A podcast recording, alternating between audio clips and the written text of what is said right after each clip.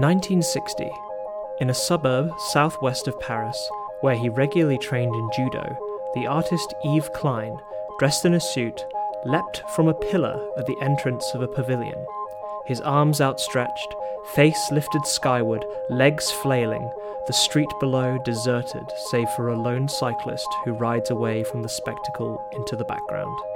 The photograph of Yves' swan dive was displayed on newsstands throughout Paris, shocking all who saw it. And yet the artist was unharmed.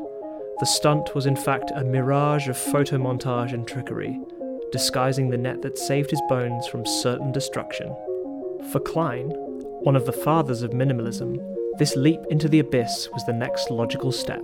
In his words, Today, the painter of space must in fact go into space to paint, but he must go there not in an aeroplane, nor by parachute, or in a rocket.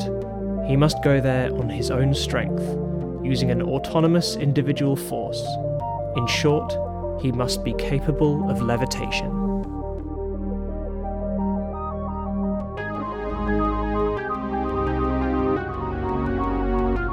You're listening to Kunst Please, a podcast about modern art.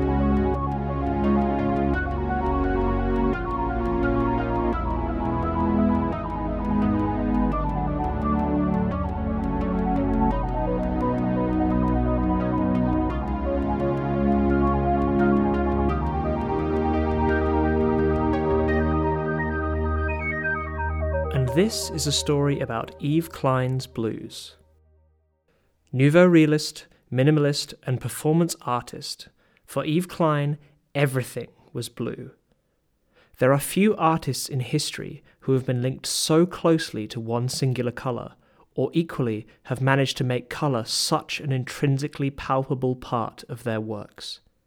Interestingly, though, in reference to the striking blue monochromes that were to become his most iconic works. He regarded them, in fact, as leftovers from the creative process, the ashes. Though the pieces were undoubtedly physical objects, for Klein they were doorways towards the immaterial, empty terrain, portals to a great void beyond our physical realm. It was for this reason that Klein described himself as a painter of space. What is blue? Klein pondered. Blue is the invisible becoming visible. Blue has no dimensions. It is beyond the dimensions of which other colours partake. Blue is a bridge to immaterialism. He was greatly inspired by the French philosopher Gaston Bachelard, whom he quoted First there is nothing, then a depth of nothingness, then a profundity of blue. It is 1957. We are three years away from the leap at a pivotal moment in Klein's artistic career, when his obsession and enamorment with blue took its next logical step. A brand new shade patented as International Klein Blue, or IKB. From this moment on, he would use the pigment exclusively. He had finally created a vehicle to reach the immaterial. But how did he make it? Klein described ultramarine pigment as incandescent, but raw pigment needs a binder to form as paint, and when the powder mixes with oils, it darkens and dulls. Klein needed a way to preserve the luminous magic of ultramarine.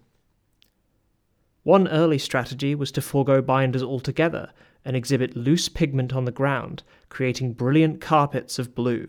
However, it was when Klein met Edward Adam a Parisian colour salesman who had been collaborating with chemists at the pharmaceutical company Rhone-Poulenc, that IKB began to flicker into existence. Okay, here's the science bit. Adam and his collaborators had created a synthetic binder to suspend the pigment, which could be thinned to various levels of viscosity with ethanol and ethyl acetate. The binder could preserve the luminescence of pigments because the long chain molecules within it enfolded the pigment as opposed to smothering or killing the individual particles, creating a dull look. But the material was very unforgiving. It was toxic and dried extremely fast to a velvet finish, making no allowances for amends or touch ups. Klein commissioned IKB from this formula and began his Epocha Blue.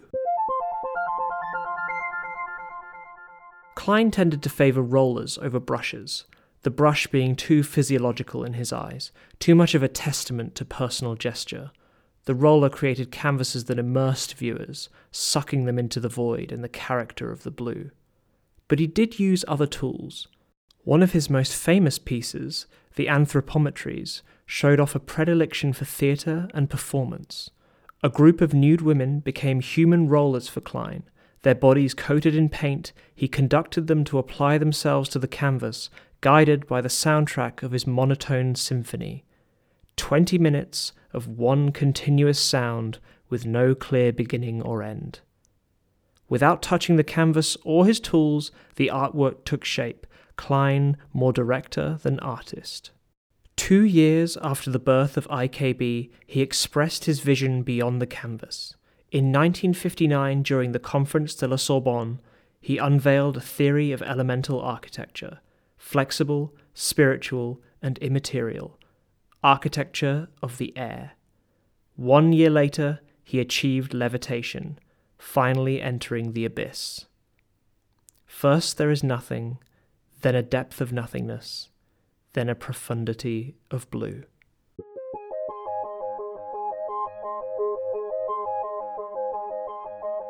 And there it is, a one man blue man group. Yves Klein, Into the Void. Kunst Please was created and produced by Jonathan Heath, that's me. Please follow the gallery space on Instagram at Kunst Please. Thank you so much for listening. If you enjoyed the experience, please like, comment, review, share, and subscribe, etc.